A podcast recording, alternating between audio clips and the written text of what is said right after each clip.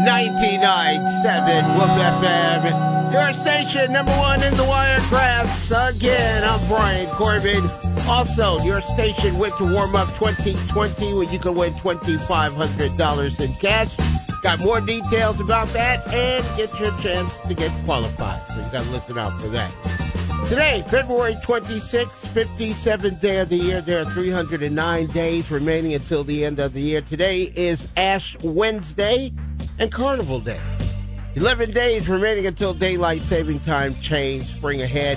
And on this date, back in 1829, Levi Strauss, the inventor of Levi jeans, he was born. And 8 o'clock hour, we got the Brian Brain Buster, so listen out. We got your chance to win Hungry Howie's Pizza and Cookies, so listen out. Later on, I'm going to talk about the largest collection, pretty much of anything. I'm going to talk about labels. Uh, let's see what else we got. Funniest and grossest things that kids have in their hair. The coronavirus is actually affecting wedding gown businesses. So I'll tell you more about that.